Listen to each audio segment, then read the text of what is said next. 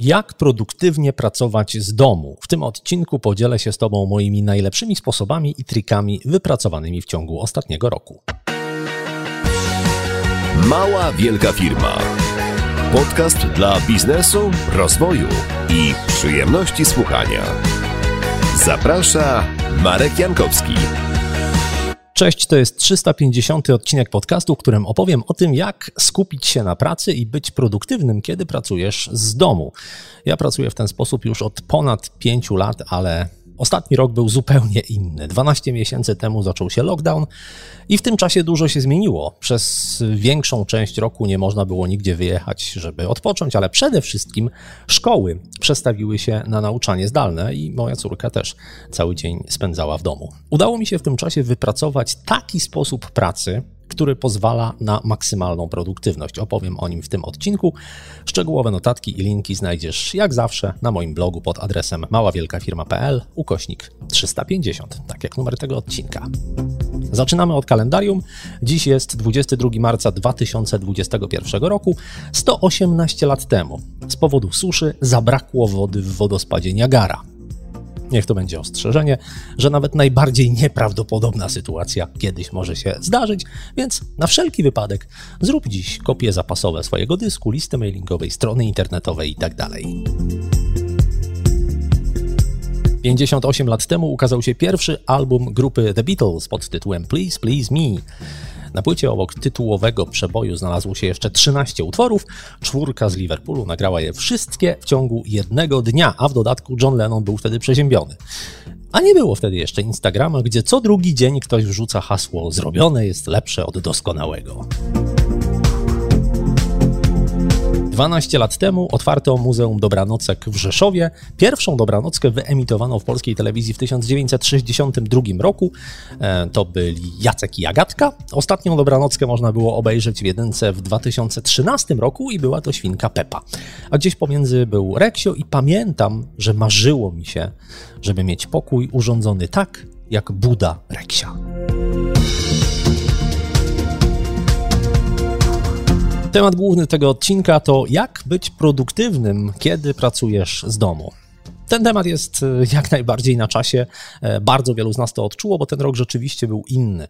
Kiedy dziecko jest w domu, to zawsze podnosi czujność rodzica, nawet jeżeli nie jest to niemowlę. No i jeżeli też jesteś w takiej sytuacji, że spędzałeś ten ostatni rok e, z dzieckiem albo z dziećmi w tym samym budynku, no to na pewno wiesz, o czym mówię. W każdej chwili dziecko może przyjść, zapytać o coś. Potrzebne są takie naturalne przerwy, na przykład na jedzenie. No a poza tym myślę, że pojawiają się pewnego rodzaju wyrzuty sumienia, że dziecko jest za ścianą, a ty się nim nie zajmujesz, ty nic nim nie robisz. Nawet jeżeli wiesz, że to dziecko ma szkołę e, i ma lekcje, no to gdzieś takie myśli też przychodzą do głowy. No a do tego dochodzi to ograniczenie wyjazdów, o którym wspomniałem wcześniej. Nie ma szans odpocząć, nie ma, czas, nie ma szans zmienić otoczenia. Co mi pomogło w tej sytuacji produktywnie pracować? Testowałem różne rozwiązania, niektóre działały lepiej, niektóre gorzej, ale to, co sprawdziło się najlepiej, to połączenie odpowiedniego planowania zadań z pewną techniką produktywności, do której długo nie mogłem się przekonać, a teraz się udało. Opowiem Ci o tym w szczegółach. Pierwsza rzecz to jest odpowiednie planowanie i w moim przypadku zaczyna się to od planowania tygodnia. Słyszałem kiedyś o takiej metodzie, żeby zaplanować sobie na każdy roboczy dzień tygodnia od poniedziałku do piątku po trzy zadania. Czyli w sumie mamy 15 zadań na tydzień, no i rozkładamy je właśnie po trzy zadania na dzień. Ja nałożyłem to jeszcze na projekty, które mam e, w Nozbi, którymi się zajmuję. No i takie projekty to na przykład podcast, to na przykład kurs Podcast Pro, to na przykład książka o podcastach, którą planuję napisać i do której się zabieram. E, to są różne sprawy związane z firmą, sprawy rodzinne oczywiście. I zwykle jest tak, że jeden z tych projektów jest w danym tygodniu najważniejszy. Więc to planowanie tygodnia zaczynam od tego, że rysuję sobie taką tabelkę, gdzie w kolumnach mam poszczególne dni tygodnia od poniedziałku do piątku, a w wierszach mam poszczególne projekty. I te zadania przypisuję do odpowiednich projektów, bo często jest tak, że w ramach jednego dnia mam trzy zadania, które należą do różnych projektów, a nawet jeżeli należą do jednego, to w niczym nie przeszkadza, ale widzę od razu, które z zadań są przypisane do tego projektu, na którym w danym tygodniu najbardziej mi zależy. No i y, trzymam się też tej zasady, że maksymalnie trzy zadania w ciągu dnia, bo taki plan jest elastyczny, jest miejsce na różne niespodziewane rzeczy, które wynikają w trakcie każdego tygodnia, zawsze coś wpadnie. Poza tym kiedy mam e, jakiś słaby dzień, spadek energii, to wtedy mm, łatwo jest dokonać pewnej roszady i zająć się tymi mniej wymagającymi zadaniami, a te takie, przy których trzeba na przykład bardziej pomyśleć, mogę przerzucić na inny dzień. Dobrym sposobem, który też u mnie się sprawdził, jest grupowanie zadań. Jeżeli chodzi na przykład o pisanie tekstów, czy o nagrywanie wideo, czy zbieranie informacji, no to pomaga, jeżeli połączymy sobie to w jeden blok i na przykład zbieram informacje nie do jednego odcinka, ale do kilku odcinków jednocześnie, albo nagrywam kilka odcinków jednocześnie. Z jednej strony to pomaga w odpowiednim nastawieniu psychicznym, no bo wtedy rzeczywiście e, wgłębiam się w dany temat i robię go od początku do końca. Z drugiej strony potrzebny jest krótszy czas na przygotowanie, zwłaszcza jeżeli chodzi o wideo, gdzie trzeba e, ustawić jakieś lampy, przygotować coś e, technicznie, no to, to wtedy robi się to raz i można nagrać od razu więcej niż jeden odcinek.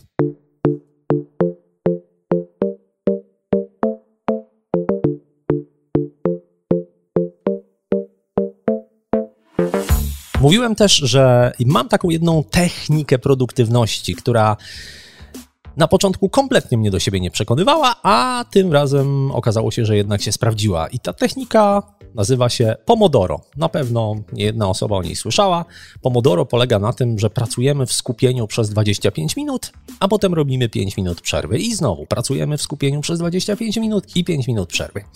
Ta technika kompletnie do mnie nie trafiała, dlatego że wydawało mi się bez sensu takie cięcie czasu na plasterki. Wydawało mi się, że kiedy już wejdę w jakiś temat, to nie chcę robić przerw, tylko chcę siedzieć nad tym na przykład godzinę, półtorej godziny, a poza tym 25 minut to wydawało mi się za mało, żeby rzeczywiście zagłębić się w dane zagadnienie, więc y, przyjąłem taką postawę, że może u kogoś to działa, ale u mnie na pewno nie.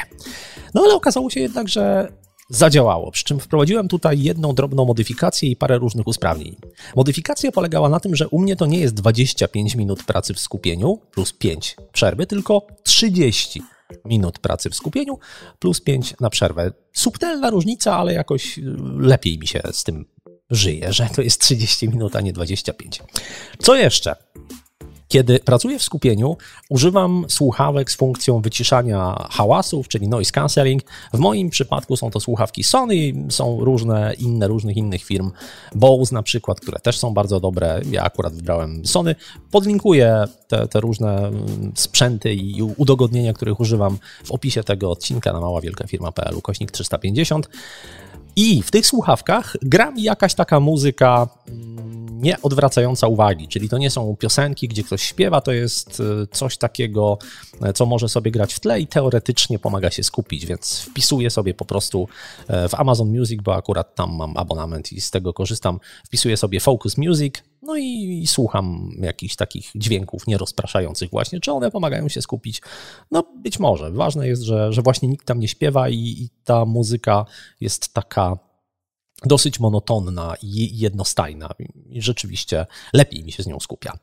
Poza tym, wynoszę telefon do innego pomieszczenia. To jest też e, dość istotne. Znaczy, pierwsza sprawa jest taka, że te moje słuchawki są bezprzewodowe, więc nie jestem przypięty kablem. To daje mi pewną swobodę ruchów, ale to też powoduje, że e, mogę ten telefon z którego słucham muzyki, wynieść do innego pomieszczenia bez żadnego problemu, a wynoszę go też dlatego, że zauważyłem, że kiedy ten telefon jest w tym samym pokoju, w którym jestem ja, nawet jeżeli jest schowany w szufladzie albo jest gdzieś za moimi plecami, także nie widzę go, to ciągle jestem na czuwaniu, ciągle wydaje mi się, że tam coś się może wydarzyć i wyniesienie telefonu dosłownie za drzwi i położenie gdzieś tam obok pomaga. Te drzwi w moim przypadku są też zamknięte i to też jest taka wskazówka, coś co zauważyłem w praktyce, że kiedy te drzwi są otwarte, to akurat za moimi drzwiami są drzwi do pokoju mojej córki, więc, więc każdy ruch tam widzę kątem oka.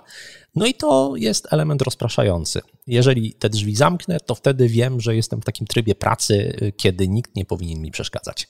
Oczywiście w telefonie, mimo że on jest wyniesiony z pokoju, to też mam wyłączone wszelkie powiadomienia.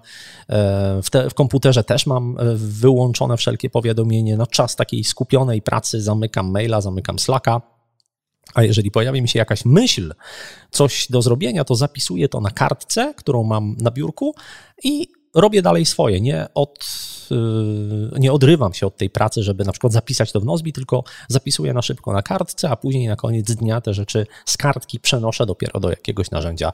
W moim przypadku jest to Nozbi. Jeszcze dwie drobne rzeczy, które mi pomagają. Jedna to jest picie wody. E, to się zaleca. Ja tego nie stosowałem, ale pomogło mi to, że kupiłem sobie taką butelkę dosyć wygodną, z której można pić nie przechylając jej. To jest głupota jakaś, nie wiem, w sensie to wydaje się kompletnie niepotrzebne i bez sensu, ale faktycznie e, tę butelkę mam pod ręką, biorę ją, podnoszę, odstawiam e, i jakoś pomaga mi ona pić wodę. Nie wiem, e, może inna też by pomagała, może to jest e, jakaś tylko mm, podświadoma, e, nie wiem, jakieś, jakieś przeświadczenie dziwne, w każdym razie ta butelka mi pomaga. Kiedyś od kogoś usłyszałem, że wybiera takie butelki właśnie, których nie trzeba przechylać i u mnie też to się sprawdziło. I jeszcze jeden drobny gadżet, to jest taki, taki timer, taki minutnik, który ma możliwość bardzo łatwego włączenia odliczania czasu na zadany e, na zadaną długość, czyli na przykład 3 minuty, 5, 10, 30, 25, 15.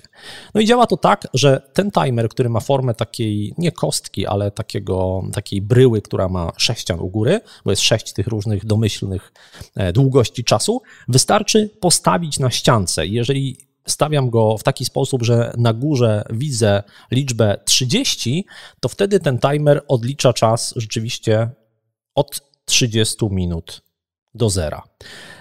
I oczywiście jest masa różnego rodzaju timerów. Można sobie taki timer włączyć w komputerze i to nic nie kosztuje, nie, nie trzeba niczego specjalnie kupować.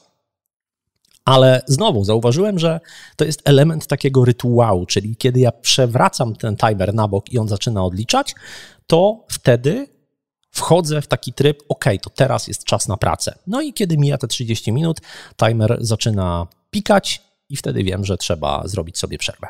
Jak wygląda ta przerwa? Ona trwa rzeczywiście około 5 minut. Czasu przerw akurat nie mierzę, ale wtedy po pierwsze, wychodzę z pokoju i bardzo często też otwieram okno, jeżeli wcześniej jest zamknięte, bo na przykład nagrywam, więc nie może być hałasu, to na przerwę otwieram okno. E, ponieważ piję dużo wody, no to pierwszym kierunkiem zwykle jest toaleta, ale oprócz tego patrzę przez okno. To jest też coś takiego, co doradził mi mój okulista. Kiedy się pracuje dużo przy komputerze, to wiadomo, że ten wzrok się męczy, dlatego że rzadziej mrugamy, mamy ekran w stałej odległości od oka i to nie jest dla oka dobre, bo te mięśnie wszystkie powinny pracować tak, że patrzymy na coś, co jest raz bliżej, raz dalej. Więc kiedy wychodzę na tę przerwę, to rzeczywiście staram się spojrzeć przez okno. Za oknem mam park w, pewnym, w pewnej odległości, więc to jest bardzo przyjemny widok. No i czasami wykorzystuję to na zrobienie kawy, czy na przykład na rozwieszenie prania, bo u nas w domu ja się zajmuję praniem, więc to jest pewna aktywność fizyczna. No i właśnie, a propos aktywności fizycznej, to jest jeszcze jeden element, który zauważyłem, że też pomaga mi pracować produktywniej. Kupiłem sobie całkiem niedawno mm, stojące biurko. I zanim to biurko kupiłem, robiłem rozpoznanie, szukałem informacji na ten temat, czy praca na siedząco, czy na stojąco, jakie tam są plusy, minusy, i doszedłem do takiego wniosku, czy inaczej znalazłem taki wniosek, do którego ktoś doszedł, że w zasadzie praca w pozycji siedzącej nie jest dobra, praca w pozycji stojącej też nie jest szczególnie dobra. To, co jest dobre, to jest zmiana pozycji w trakcie pracy. Więc e, mam biurko, które się podnosi, obniża bardzo łatwo za pomocą przycisku, więc to e, ta zmiana pozycji jest rzeczywiście prosta, łatwa i szybka. I zauważyłem, że kiedy pracuję przez pół godziny, na przykład w pozycji siedzącej, robię sobie przerwę, wracam i zaczynam pracować w pozycji stojącej, to poza tym, że wracam po przerwie i mam pewną taką świeżość z tym związaną, to chyba ta zmiana pozycji też pomaga myśleć w trochę inny sposób. Nie wiem, nie znam żadnych badań na ten temat, ale być może kiedy człowiek jest w innej pozycji, to lepiej mu się myśli Na pewno lepiej się nagrywa, przynajmniej mnie, bo rzeczywiście, kiedy nagrywam na stojąco, to, to nagrywa mi się łatwiej niż na siedząco. To też taka e, myśl przy okazji. No i w efekcie tych wszystkich zmian, tych wszystkich drobnych usprawnień, które składają się na jakąś pewną całość, czuję się mniej znużony, mniej zmęczony i wykonuję zdecydowanie więcej zaplanowanych zadań. Oczywiście to, że te sposoby działają u mnie, nie znaczy, że będą tak samo dobrze działać u siebie. Myślę, że tutaj każdy powinien szukać pewnych własnych trików na to, żeby pracowało mu się lepiej, ale mam nadzieję, że to, że podzieliłem się tymi wszystkimi różnymi drobiazgami, pokazuje, że pewne małe elementy, pozornie bez sensu, pozornie e, jakieś banalne czy niepotrzebne, mogą faktycznie wpłynąć to, że pracuje nam się lepiej. Więc jeżeli szukasz takiego sposobu dla siebie, to poza wypróbowaniem na przykład jednej techniki, tak jak w moim przypadku Pomodoro, warto spróbować dodać do tego pewne drobne elementy, żeby się przekonać, czy one ci pomogą.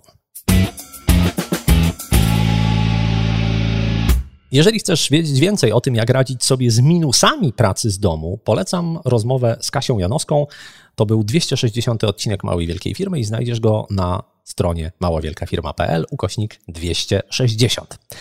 Nawet najbardziej produktywna praca ma swoje ograniczenia. Mm, twoja doba nie może mieć więcej niż 24 godziny, tak samo jak moja doba czy doba kogokolwiek innego, chyba że weźmiesz sobie do serca rady z książki, którą ostatnio czytałem.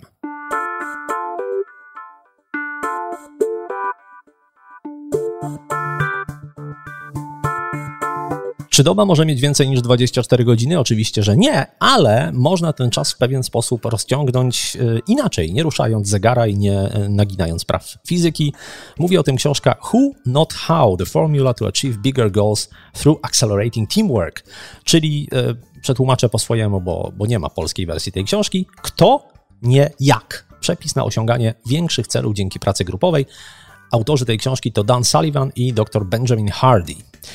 O czym jest ta książka? O tym, że kiedy chcesz osiągnąć cel, to zwykle pierwsza myśl, jaka przychodzi do głowy, jest taka: jak mogę to osiągnąć? No i szukam sposobu, próbuję to zrobić. I zdaniem autorów to nie jest najlepsze podejście, bo lepiej zapytać, kto może ten cel osiągnąć dla mnie. Według tej książki odwlekanie, czy jak niektórzy mówią, prokrastynacja, bierze się stąd, że na czymś ci zależy, masz jakiś cel, który jest dla ciebie ważny, ale nie potrafisz tego celu osiągnąć, bo nie masz odpowiednich umiejętności. Nauczenie się tego, jak to zrobić, jest często trudnym i czasochłonnym zadaniem. Jakie jest rozwiązanie tego problemu? No, właśnie takie, żeby ktoś inny zrobił to dla ciebie. Ktoś, kto już opanował te umiejętności, kto ma odpowiednie predyspozycje i kto poradzi sobie z tym dużo szybciej i dużo lepiej niż ty. Inaczej mówiąc, e, prokrastynacja, czyli odwlekanie, to jest całkiem niegłupia rzecz, bo jeżeli czegoś nie umiesz, to bardzo możliwe, że nie powinieneś się tym zajmować, tylko dać to komuś innemu do zrobienia. Ty wymyśl cel, wymyśl warunki, jakie muszą być spełnione i niech ktoś inny się tym zajmie. Przy czym to oczywiście nie jest takie proste. Kiedy masz cel, który chcesz osiągnąć, to pierwsze pytanie, które trzeba sobie zadać, powinno brzmieć: czy mogę to osiągnąć nie robiąc kompletnie nic? No zwykle nie. Zwykle coś jednak trzeba zrobić, choćby określić właśnie ten cel, to jak będzie wyglądał ten cel, gdy zostanie zrealizowany w 100%. Warto też dodać do tego pewien aspekt emocjonalny. Warto zastanowić się nad tym, dlaczego osiągnięcie tego celu jest ważne dla mnie i dla innych. No i wtedy poszukać ludzi, którzy to zrobią. I tu dochodzimy do bardzo, bardzo trudnej rzeczy, bo wielu z nas chciałoby delegować jest no, przekonanych o tym, że to jest bardzo dobry pomysł, tylko pytanie brzmi, jak znaleźć tych właściwych ludzi. I tutaj, zdaniem autorów, jedną z odpowiedzi, bardzo mocną odpowiedzią jest dobre zdefiniowanie tego celu, bo jeżeli zdefiniujesz cel, który jest fascynujący, okazuje się, że ludzie często sami chcą się włączyć w jego realizację, bo ich też ten cel przyciąga i oni też skorzystają na tym, jeżeli on zostanie osiągnięty. Pomaga też sieć kontaktów. Jak mawiał klasyk, warto rozmawiać. Kiedy to robisz, e, kiedy rozmawiasz z innymi, nawiązujesz kontakty, wtedy ty poznajesz coraz więcej ludzi. Jeżeli zaczynasz zlecać im pewne zadania, to oni zauważają, że to działa i zaczynają ten model powielać, bo, bo widzą, że to się sprawdza. Czyli oni sami też delegują swoje działania i dzięki temu w idealnym świecie powinno to działać tak, że każdy robi to, na czym zna się najlepiej i co przychodzi mu e, z największą łatwością, a wszystkie inne zadania zleca ludziom, którzy zrobią je dla niego. No i dzięki takiemu modelowi współpracy można rosnąć wykładniczo, czyli można powiększać swój biznes 10 razy, 5 razy, 20 razy w ciągu roku. Wszystko sprowadza się do tego, że projektujesz cel, dobierasz zespół i patrzysz na efekty. Jest w tym trochę idealizmu, no ale trudno odmówić racji takiemu podejściu. Zresztą ta książka, Who Not How, powstała dokładnie w taki sposób. Dan Sullivan, który jest wskazany na okładce jako główny autor, nie napisał w tej książce ani jednego słowa. On jest autorem koncepcji Who Not How, a Benjamin Hardy usłyszał o tej koncepcji na jakimś, zdaje się, szkoleniu Dana Sullivana i postanowił przerobić to, o czym mówi autor tej metody, na znaczy autor metody. Trudno powiedzieć, żeby Dan Sullivan wymyślił delegowanie, no ale e, powiedzmy, że on to ubrał w takie słowa e, i Benjamin Hardy postanowił przerobić to na książkę. Zgłosił się do Dana Sullivana, Dan Sullivan powiedział, świetnie, ja się nie znam na pisaniu książek, ty się znasz, więc zróbmy to. I tak właśnie ta książka powstała. Więc myślę, że jeżeli szukasz inspiracji do delegowania, to ta książka może ci pomóc.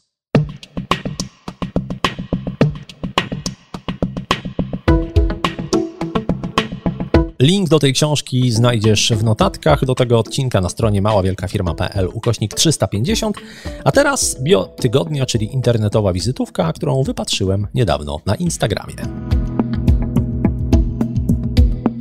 Podpowiadam, jak głupio nie umrzeć. Głupio, czyli na coś, czego można było uniknąć. Dalej jest adres e-mail i zachęta do kupna e-booka, a autorką tego bio jest Aldona Gajek, która na Instagramie jest dostępna jako kobieta w laboratorium. Dlaczego ten opis mi się spodobał? Dlatego, że badania lekarskie to jest jedna z tych rzeczy, o których doskonale wiemy, że powinniśmy to robić regularnie, ale często odkładamy to na później, no bo są jakieś e, pilniejsze sprawy. Kobiety, mm, bo to kobieta w laboratorium, więc kobiety zdecydowanie lepiej dbają o swoje zdrowie niż mężczyźni, ale to też nie jest tak, że badają się masowo. Tam ciągle jest e, też dużo do zrobienia, jeżeli chodzi o panie. I to hasło głupio nie umrzeć do mnie trafia. Nie jestem kobietą, nie jestem w grupie docelowej, ale mnie to hasło zdecydowanie motywuje i daje do myślenia, dlatego moim zdaniem zasługuje na tytuł Bio Tygodnia. Nie warto też odkładać na później dołączenia do klubu małej wielkiej firmy. Możesz do niego dołączyć bezpłatnie. W klubie znajdziesz ściągi, checklisty, nagrania wideo i wiele, wiele przydatnych materiałów, które dotyczą pozyskiwania klientów, budowania swojej marki. Szczegóły na stronie maławielkafirma.pl ukośnik klub małowielkafirma.pl, kośnik klub. To tyle w tym odcinku. Do usłyszenia w następny poniedziałek.